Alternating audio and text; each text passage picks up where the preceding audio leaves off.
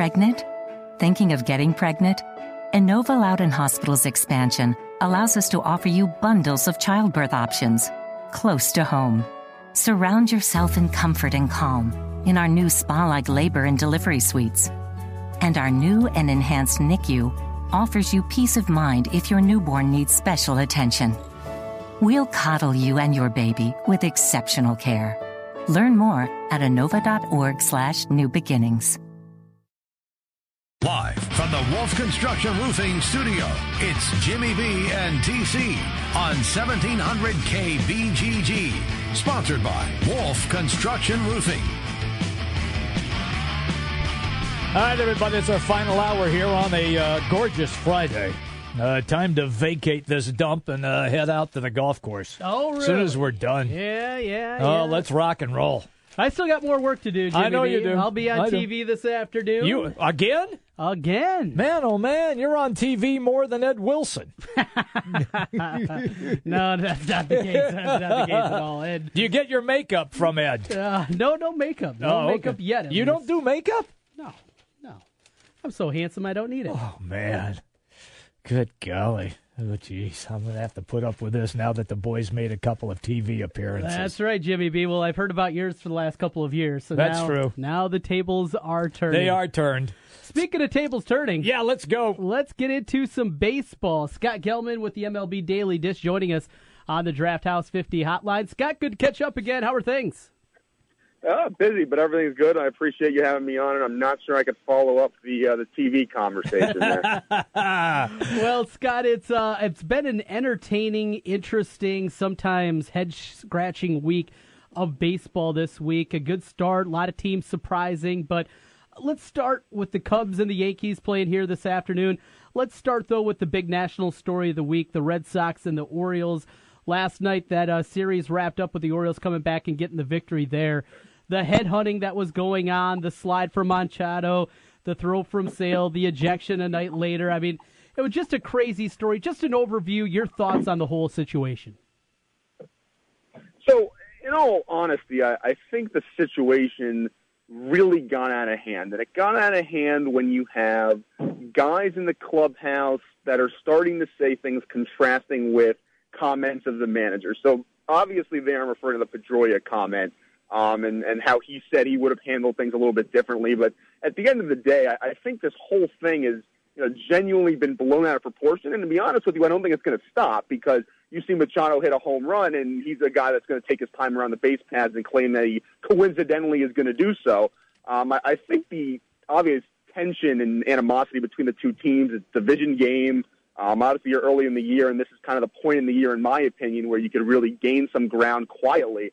Um, so, uh, from that perspective, I mean, I'm really just sick of some of the perspectives of people saying this is getting out of hand. This is the media blowing this up to something bigger than it is. If you stop throwing it, guys, if you're Machado and you take your time going around the bases, I mean, you are asking for some kind of, you know, pitch that's not going to end up somewhere nicely. Do I think the slider um, a couple nights ago that that ended up, um, you know, not crossing the plate where you want it to. Was that intentional? Not particularly. I mean, you're not going to hit a guy with a 77 mile an hour slider. I thought the ejection there was premature. I also thought the fact that there weren't warnings issued, um, you know, before the game and the way umpires handled things could could be better, but that's a whole other conversation. So for me, it comes down to these are two division rivals. They're going to play competitive games, but until you stop, it's not going to get any better. Okay, so if you're the commish, how do you get them to stop?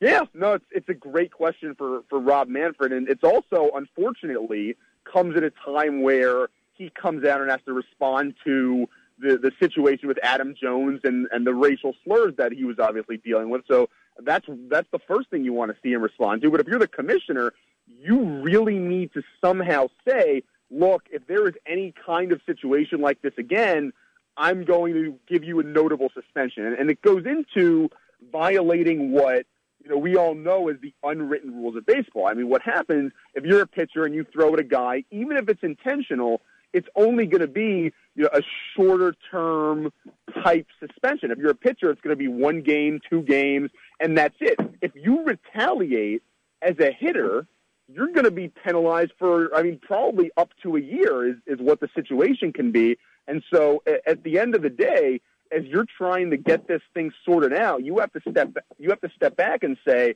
all right, look, if we're going to suspend pitchers for two games, that if Machado wants to go out there and you know have a word with the guy, not you know injure him or anything, then, then you have to say we're going to do that on both sides and, and make sure that the consequences are even. But I think that's all he could really do. It's my contention on this show that the pitcher can throw 98 and drill a guy, and nothing really comes of it. But if the guy at bat who gets hit charges the mound, all hell breaks loose. Why is there such a double standard? Well, that's the problem. And I completely agree with you. The, the double standard is the guy that's getting thrown at, if he wants to charge the mound, in, in this in this situation you would have every right of doing, you're really going to be sitting out for a notable amount of time. It's not going to be a one or two game suspension. And the other thing to note here is if you're a starting pitcher, you a two game suspension, even if you find a way to say, oh, it's going to miss a start, the two game suspension might not run into a guy's start. So you're not even really penalizing a guy because it's not his scheduled day to pitch. And so that just brings up a whole other argument about, well, how do you go about, you know, suspending guys? Are you going to do it for a specific start? But the double standard is there's an expectation that the guy with the 100 mile an hour fastball is going to face a less severe consequence because the hitter's going to be in there every day. And I think that's just how the game emerged. And in my opinion, Jimmy, I agree with you. It's wrong. And there needs to be something done about it. And I, I hope that this week and, and these last few series kind of result in something like that happening because I think at this point, even though it's in a small context, Baltimore and, and Boston are two major cities, two major sports franchises, and this is a national story. So uh, this weekend we move to the games currently in progress. Well, the only game currently in progress. Cubs and the Yankees, and the return of Starlin Castro to the Cubs. And it's got to be kind of a bittersweet moment when Aroldis Chapman, who was with the team a couple of months, gets his ring. And and uh, Starlin Castro, a guy that was a face of the franchise for a long time mm-hmm. during the rebuild, uh, he doesn't have any hardware to show for it, no jewelry to show for it.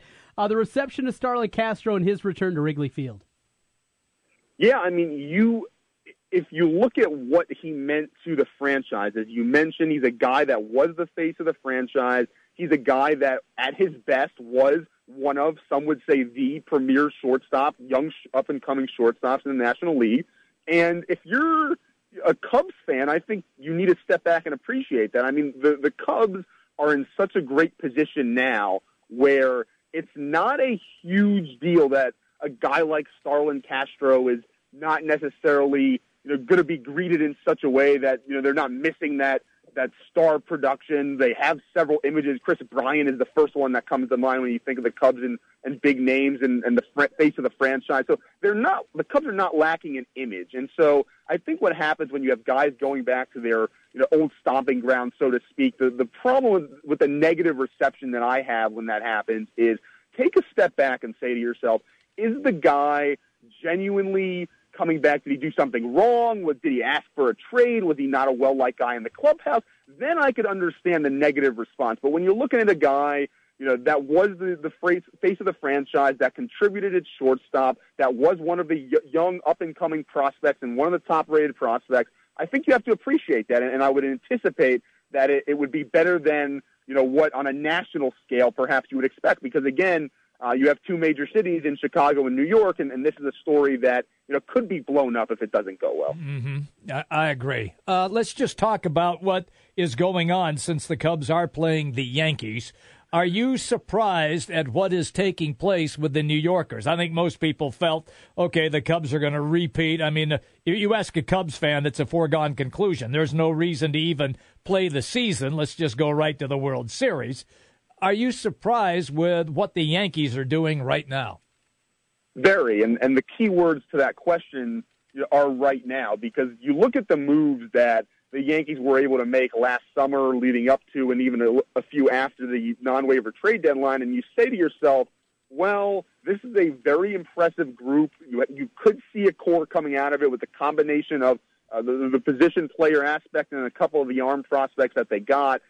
I didn't anticipate it coming together as quickly as it did, but I'm also not very, very surprised about what they got back and what the players that they got back are doing. I mean, you're you're looking at a Yankees team that got that, that went from very young or very old to very young very quickly. Mm-hmm. And when that happens, when you have that type of complete overhaul, it's one or two things that can happen. You could have the gradual uh, the progression of the young talent, and it takes a few years to so-called rebuild. Even though I don't believe uh, in that term or in that situation of rebuilding, you you buy into a couple of young guys, and you know those guys become the faces of the franchise. And I think the Cubs are, are a very good example of that.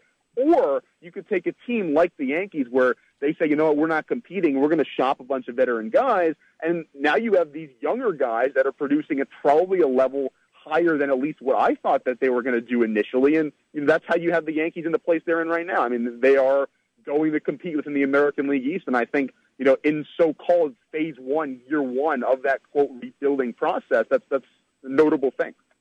Talking with Scott Gelman here on the Draught House 50 hotline across Major League Baseball. Cubs Yankees, good series, one nothing. The score in that one as they play in the bottom of the third. Uh, to the two names, certainly ones. To a couple of uh, surprises here in the Midwest. Brewers off to a decent start. Twins, mm-hmm. and maybe the most surprising of all has been the White Sox. Do you see any of these teams though being able to go forward and and do something positive, be in the mix come September, at the very least for a wild card spot, or all three of these teams fool's gold in your mind?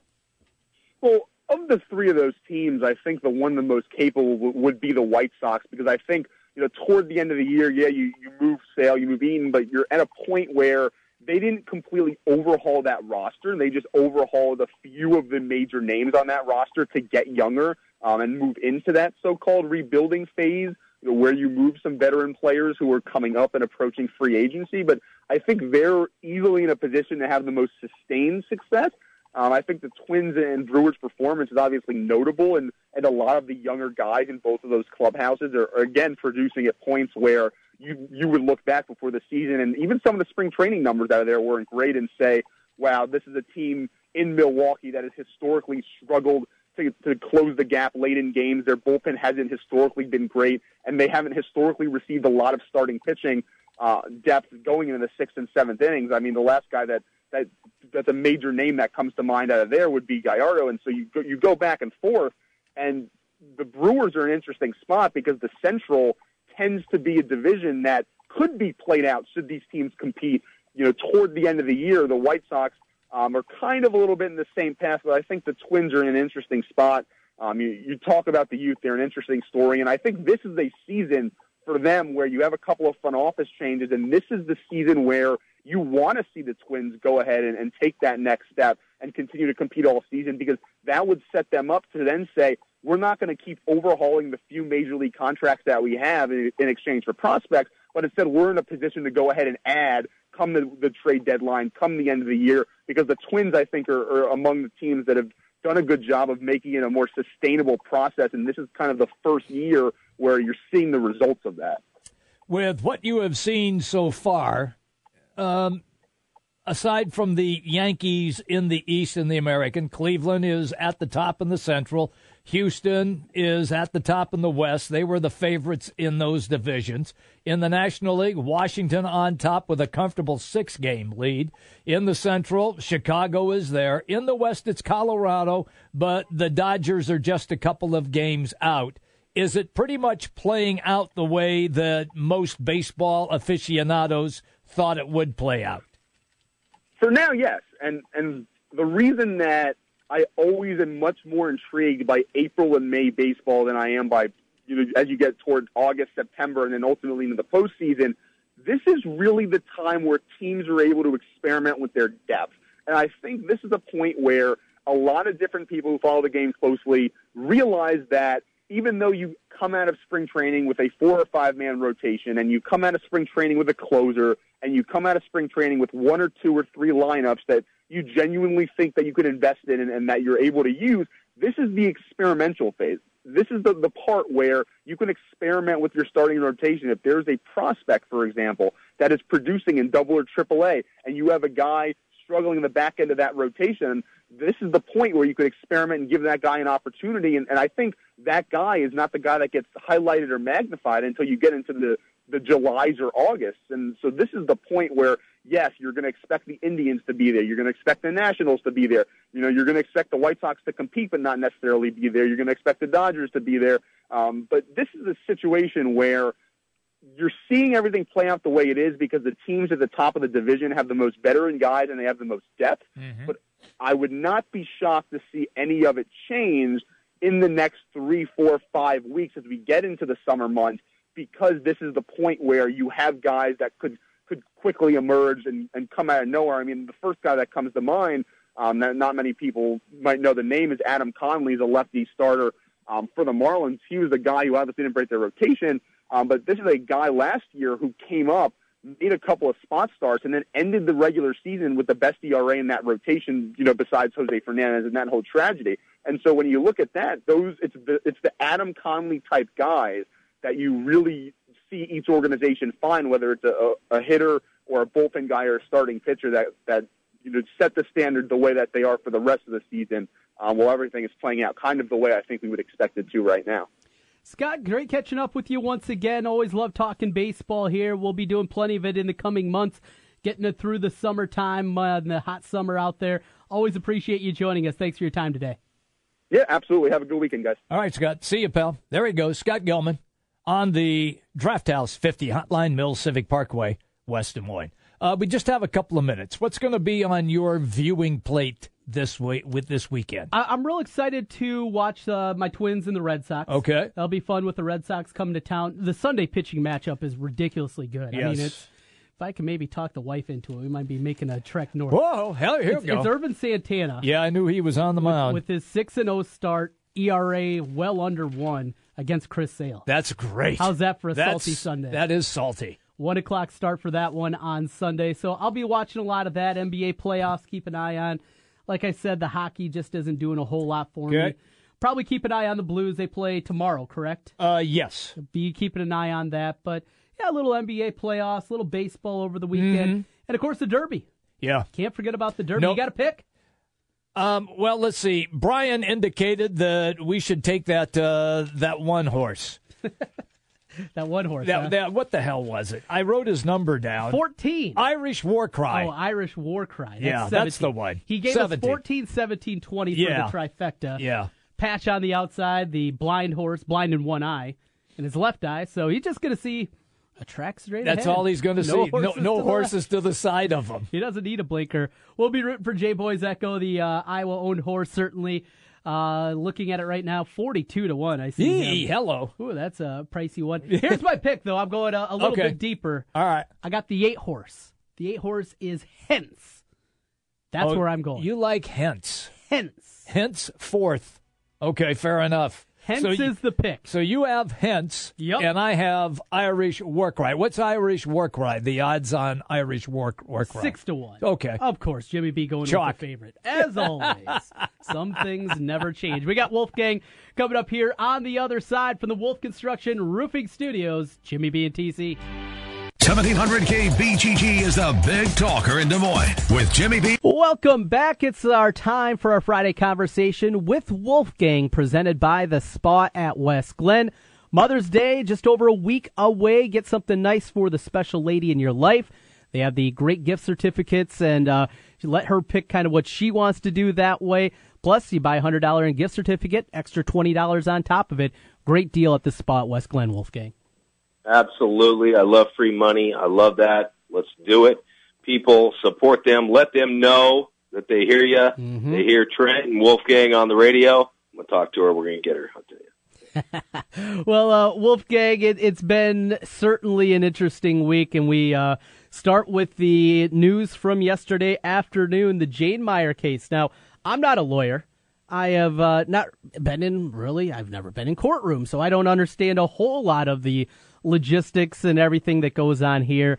To me, reading the case from my perspective, I felt like Iowa had a good case and that they were in good. But then talking to my friends that are lawyers, they said without documentation, they were going to be in trouble. They were baffled that they let this go to trial.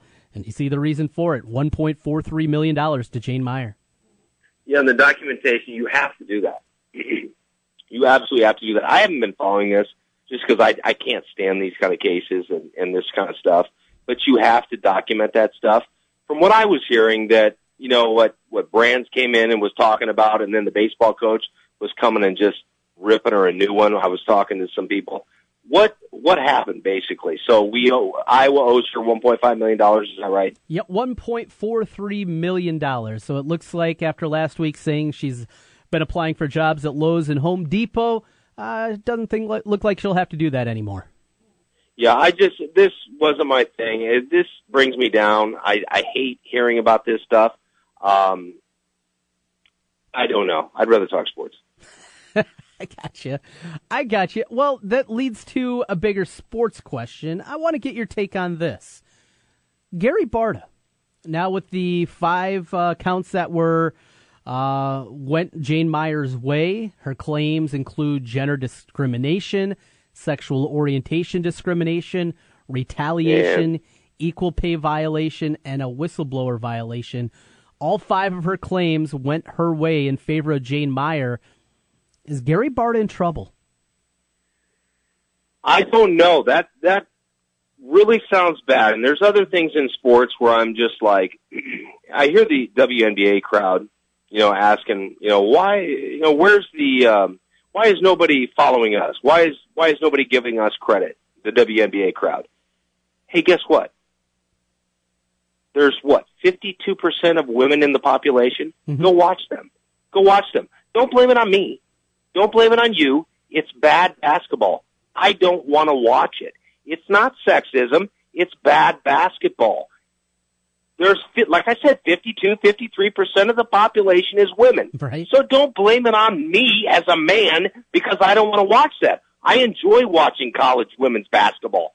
So don't call me a sexist for doing that. I enjoy watching, um, actually women's tennis more than and men's tennis. Yep. I do. Yep. Not not all the time. Not all the time. But most of the time I enjoy, you know, watching watching them. But don't do that. You can't say that. Have the Sorry, Tip would say the same damn thing, Trent. You go watch the games. I don't want to watch the games. Okay? Why are why are men being put to the uh why are they being said that it's our problem and that we're sexist because we don't want to watch that. 50 some percent of the population is women. You go watch it. I'm not, Trent. I got you. I got you there. No, seriously. Yeah. Do no. you get it or not? No, I, absolutely. I I enjoy watching some women's basketball. The WNBA, though, I don't. Uh, the time no. period that it comes in those things. So the final question is, Wolfgang. I, again, this is going back to conversations that I had with people and friends that are lawyers. And the way that they put it is they would be incredibly surprised if he does keep his job. And this is something that's going to happen sooner rather than later. I, these are damning things against him in that role. I, I was I was taken aback by it. I, I didn't see that coming, but I was dead wrong on this case too. I, thought that the University of Iowa was going to be fine. They told me the documentation was going to hurt the university. They should have settled this thing a long time ago. They didn't do that. We still have Tracey Griesbaum trial that's coming up in June. Uh, that looks to be an even better case for against the University of Iowa in my mind. So with all those things there, I, I guess it is kind of a shock, but there are plenty of people out there that believe that this is the end of days for Gary Barta. Yeah, you you have prompted me to actually want to follow this now. I some of the politically correct stuff I can't follow, yep. or I just yep. PO'd because it's just it doesn't seem like it's both on the same way. I just I want you know if it's on one side, it's on the other side. That's all I ask. Equal opportunity for both women, men, whatever. That's all I ask. And and when we were talking about the WNBA, or you know what the the good point is, women's soccer, and I know you hate it. Okay, I don't. okay, it. well, you, okay, you don't hate it, but they sell those suckers out. Okay, they should be making every single penny that the men make. I like. I almost enjoy watching the women's World Cup and the women's World Olympics more than the men. I won't say more, but as equal, and they should be being paid the same. But as far as I'm concerned, the WNBA people you know, the women's college basketball hoops people, coaches, they shouldn't be be being paid the same as men. They're not bringing in the same audience, the same crowd. I don't understand how that is controversial, but somehow it is. I don't know. Well, the political correctness is something that uh, certainly bothers a lot of people out there, and uh, it, it's a wild time. It's a wild time. There isn't any doubt about it, Wolfgang. And and if we get down that road, and if it does look like Gary Barta, I mean, I, I haven't even started to to think about who you know who would be in the role and who would be up there for the new athletic director. It's uh, it's a different idea and something that uh, just hasn't crossed the mind as of late. But maybe wow. we do have to get there. That's crazy, and I got to be careful here because I do podcasts for Hawkeye Nation, so I cannot. but I, you know, can't. Gary Barta. I mean, I don't know. I'll have to look more into this and and and see into it. You know way more about it than I do. I'm just saying that it, some of this stuff drives me crazy, and we'll see. Maybe I'll change my opinion, but I'm mm-hmm. going to keep a free mind and and look at everything. And like you said, you have a lawyer friend, yeah. So you're a little bit ahead of the game on this. Yes, and uh, I did a podcast, in fact, with him today. It's my my buddy that I do my Degenerate Hawkeyes podcast mm-hmm. with. Yep. He's a lawyer, and he he provided a lot today, so you can check that out.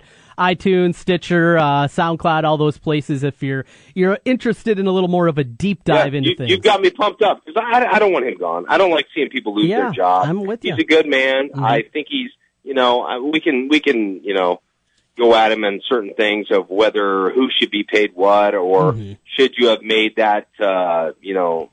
But you know he's made some good hires. He got fran. We both like fran. Yeah. Um you know kirk kirk could have had a number of jobs. He a number of times he could have gone to the nfl we kept him. I know tons of people aren't huge on kirk ferentz. I am. And like you've said i believe like i've said We've had Hayden Fry now and Kirk Ferentz. Yeah. Two guys that are probably going to go into the College Football Hall of Fame. Be careful what you wish what you wish for, I would say. I was a lot closer to becoming Illinois or Purdue than they are Ohio State in the Big Ten. One bad hire can turn this thing around very quickly, and uh, we've certainly seen that in the past. All right, Wolfgang. With that, uh, let's move on from uh, from the legal department because it is not one of our strengths. Is that fair to say? Not one of our strengths.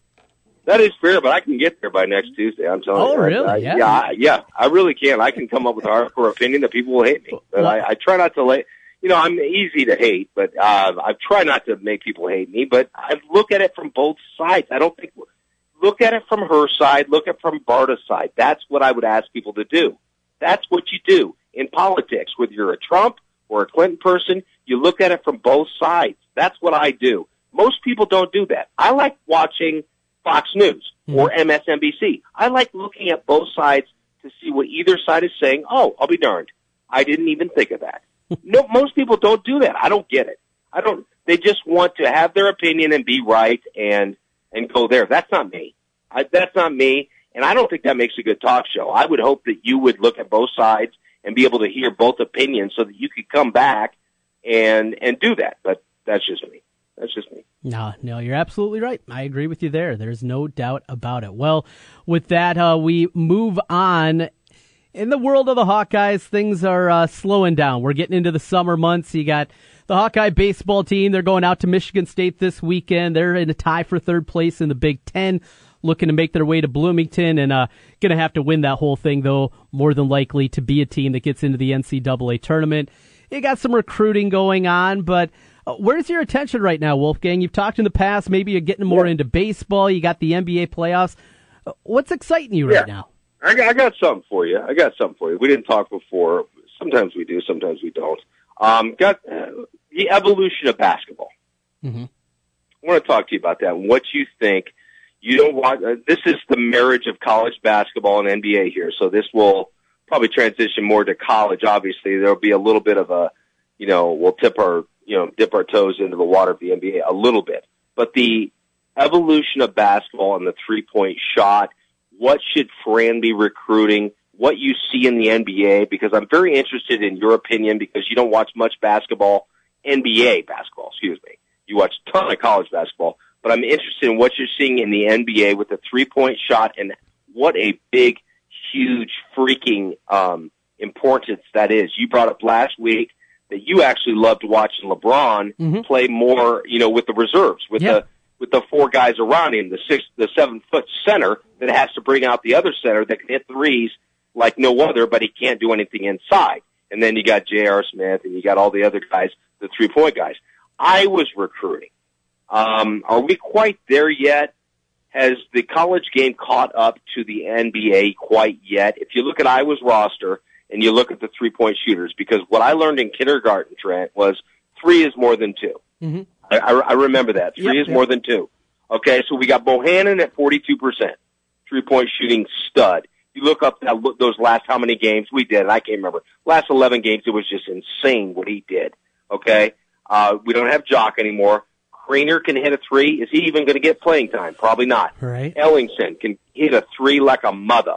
47.1%. Baer, 40%. Moss, 36%. Uh, then you bring in a guy like Luka Garza, who I don't have exact numbers on him, but he's at least a threat as a big guy. Kind of like Kriener, big- I, I would say. You know, he he can step out. It's not a big part of his game, but he's not a stiff that can't shoot it either. I, I think that's how you kind of equate it. Okay, I, I would agree with that.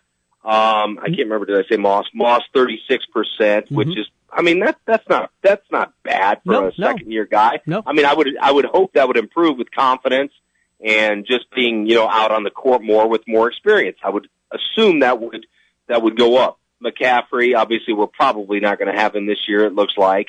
Um, 42% in, in his senior year from three point range.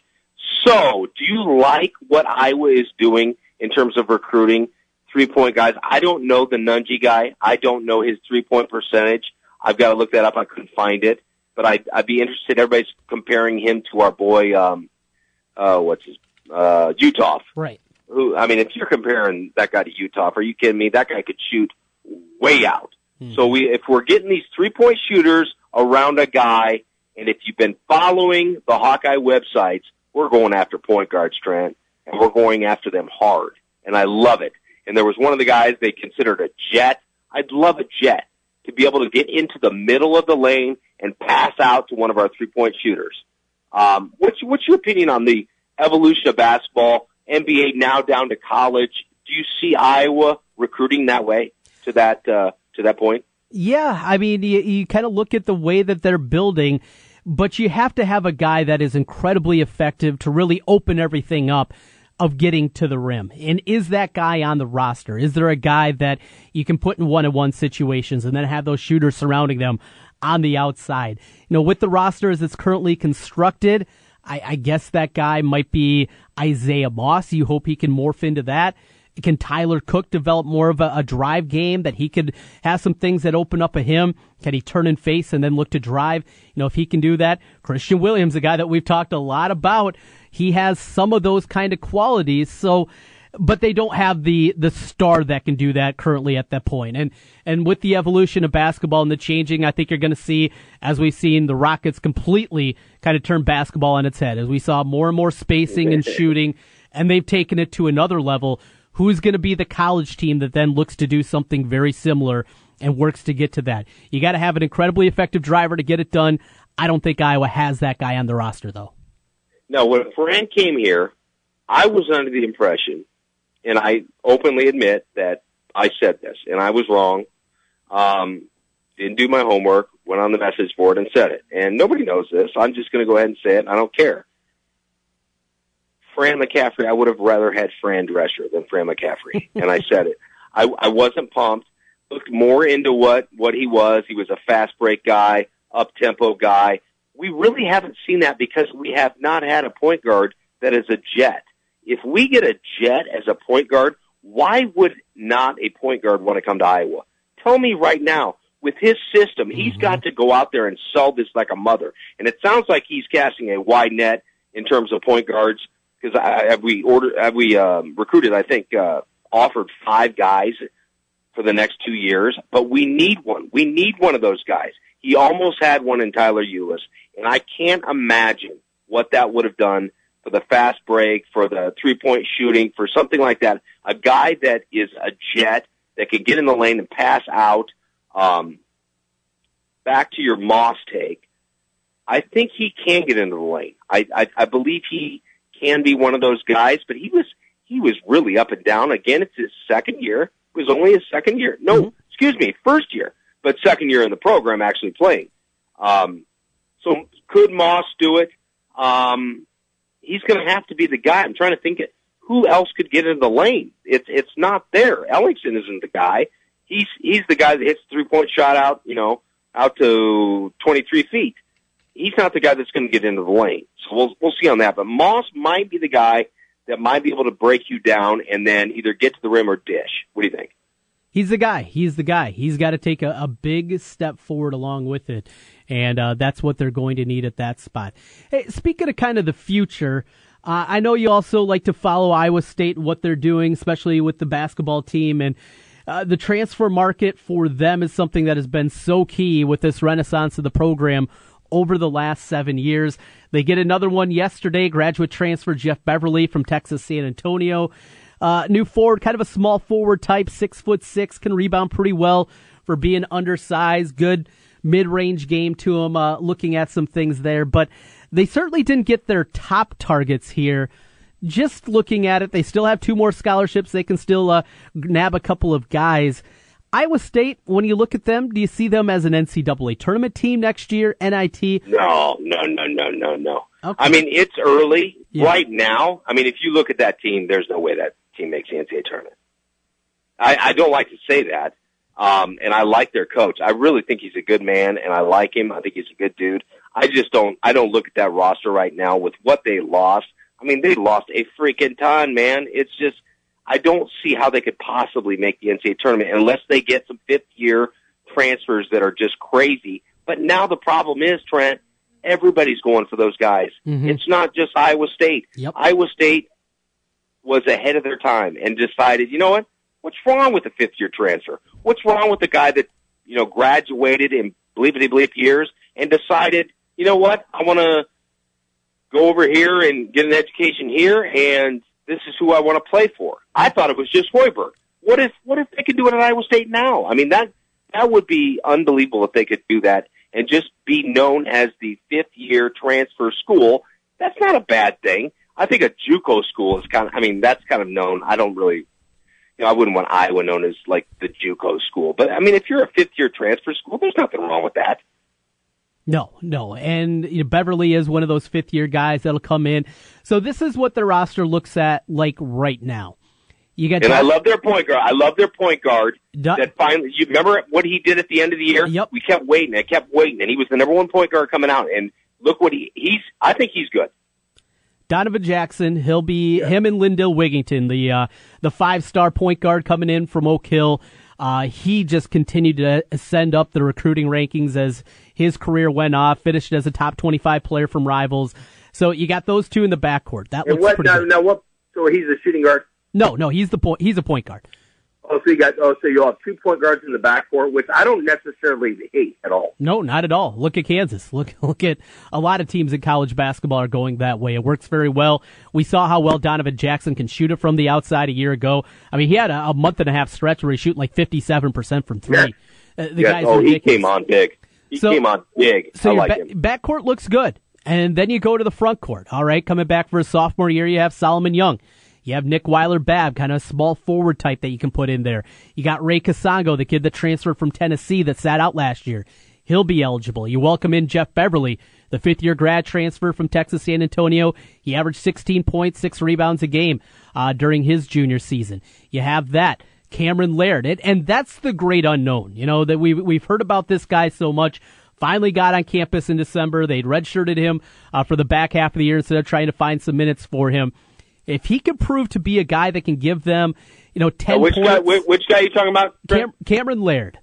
If, okay, if he can give them eight, nine, ten points a game, uh, be a stretch four, can step out, give a little bit more room inside for Solomon Young, this team, I think they're closer than you might think, Wolfgang. I think you they're think closer. So? Yeah. Even right now, not yeah. having anybody else come in, you're thinking, they're okay, close. you like them. I do. Now tell me what the Beverly kid's going to do from Texas San Antonio. Because you said 16 points a game. What's what's he going to do at Iowa State this year? You know, I think uh, a realistic. You know, if he could give them 10 points a game, 10 points, okay. five boards knock down some shots, mix it up. I mean, he's he's an undersized power forward. He can play the three, but you got Nick Weiler-Babb there that's going to play the three for him. A, a, guy that I really like in the recruiting class. Everybody, of course, has fallen in love with Lindell Wigginton just because of, of seeing him play at Oak Hill. I mean, you can watch this guy all the time. They got a kid coming in from Milwaukee that I really like, Terrence Lewis, who was a top 150 kid. Uh, had some real nice offers coming out of high school. Six six, smooth. Think he can be a really good defender for him. He'll be able to knock down some shots from the outside. I really like him. I, I think this team has more pieces Iowa State fans are always excited. They always believe in. Hey, they should. They made the tournament what well, seven, seven consecutive years. Hey, but, I would agree with. I would disagree with you. I think Cyclone basketball fans are some of the best fans I've ever heard. I love having conversations with them. I think they're realistic. What do you mean? They're, they're thinking they're going to go to the Sweet 16 next year? No, no, you, no, no. I, that's not what I hear from them. No, no, no, not that. They just believe that this roster is better than the outside believes, and I agree with them. I, I absolutely okay. agree with them. I see, I see this team being right on that bubble fringe a lot more than some of the people out there, some of the Hawkeye fans that I heard. Uh, you just wait till your rebuild next year, you know, and that rebuild I don't think is going to be nearly as difficult as some Hawkeye fans are hoping for. Yeah, you're talking me into this. I can't. I'm going to look at this Wigginton guy, top 25 player. You're yes, saying? Are yes. you kidding me? So he, so he was borderline McDonald's All American. Yep, correct. Holy. Okay, so Dominic Jackson, Wigginton, Babb, Beverly. Um, all right, I was I was pretty much saying no way NCAA tournament. I'm still saying that. Uh-huh. Still saying no way NCAA tournament. But you're pumping me up because I want Bleep to talk about. So I I I would love it if Iowa State um, was relevant next year, and if Coach can get it done because he followed the legend. Oh, we should have talked about Hoiberg, by the way. Ooh, we got two minutes. 2 let's minutes. Do it, let's, let's do, it. it. Let's do it. See what Paxson said? Yeah, yeah. Paxson, and, and I didn't hear it on any of the ESPN radio shows. What I heard it, I saw it on the uh, the scroll down at the bottom. Mm-hmm. Paxson says something about and this isn't an exact quote, it's pretty close. Something about Fred Hoiberg needs to be a, learn how to be a better leader. Mm. Really, Paxson? Mm. Who does that? What What are you doing? Why would you do that? Why would you say that? Put throw your coach under the bus. Maybe it's just me. Even though I'm a Hawkeye fan, love me some Fred Hoiberg. Always told you, everybody I've ever been with, my mom loves Fred Hoiberg. Nobody wants to hear that. Why would you say that about Fred Hoiberg and throw him under the bus like that when he's got a guy like Rajon Rondo? You want to coach him? You want to coach that schmuck? Are you kidding me? And and then uh, what's his other? Uh, what's what's his name? Dwyane Wade, Jimmy Butler. Where are you going? Well, yeah, Butler obviously is a great player, but he's also a little bit of a head case. Dwyane Wade, he's an absolute pimp and is so classy. And if I were if I were uh, Fred Hoiberg, I would talk to him and talk to him more and and have him as my guy that I go to to talk to, about the team because Dwyane Wade is as classy as it gets. But man, were they bashing Fred Hoiberg and Paxson doing that?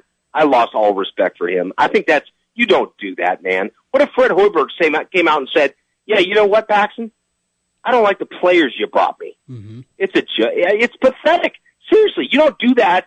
You do not do that to the to the media that's two minutes. Maybe I should shut up. There's your two minutes, Wolfgang. Good catching up with you as always. Spot West Glen, get out this weekend. Next weekend is Mother's Day. Get something nice for the special lady in your life, or just hook yourself up. Get yourself a massage, right?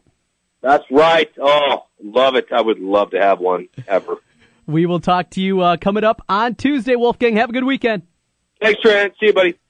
That is Wolfgang. You can find him on Twitter at Wolfgang Hawkeye. Though, as you heard there, he likes to jump into things on the other side. He likes to go through and also talk a little bit about the Cyclones. Good stuff out of him. Good stuff on Hoiberg as well. That will do it out of show for today and for the week. Hope everybody enjoyed it. Enjoy your weekend as well. We'll be back at it Monday at noon. Jimmy B and TC on the Big Talker 1700 from the Wolf Construction Roofing Studios.